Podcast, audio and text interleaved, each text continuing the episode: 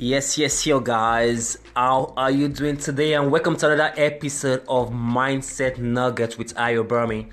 And today, I just want to equip you with something, with something I learned like four months ago, and it has been helping me to achieve what I want to achieve in life. Uh, definitely, you have to be intentional about this because you're gonna see a lot of things happening. You're gonna see a lot of people doing a lot of things. You're gonna see uh, a lot of trials you're gonna see a lot of obstacles, even from the people that you love so much.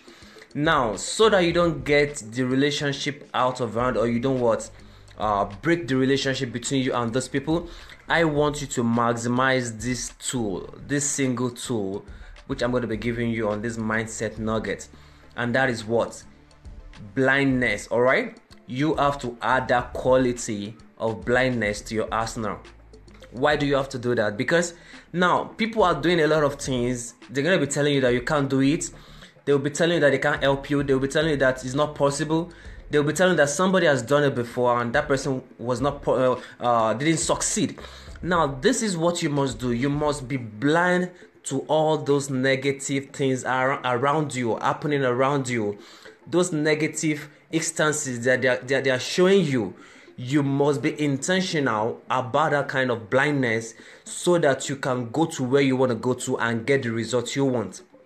All right, do that today. Be intentional to be blind. All right, the quality of blindness. All right, you must be blind to all those things today so that you can now start building the right mindset to get the results you want in your life.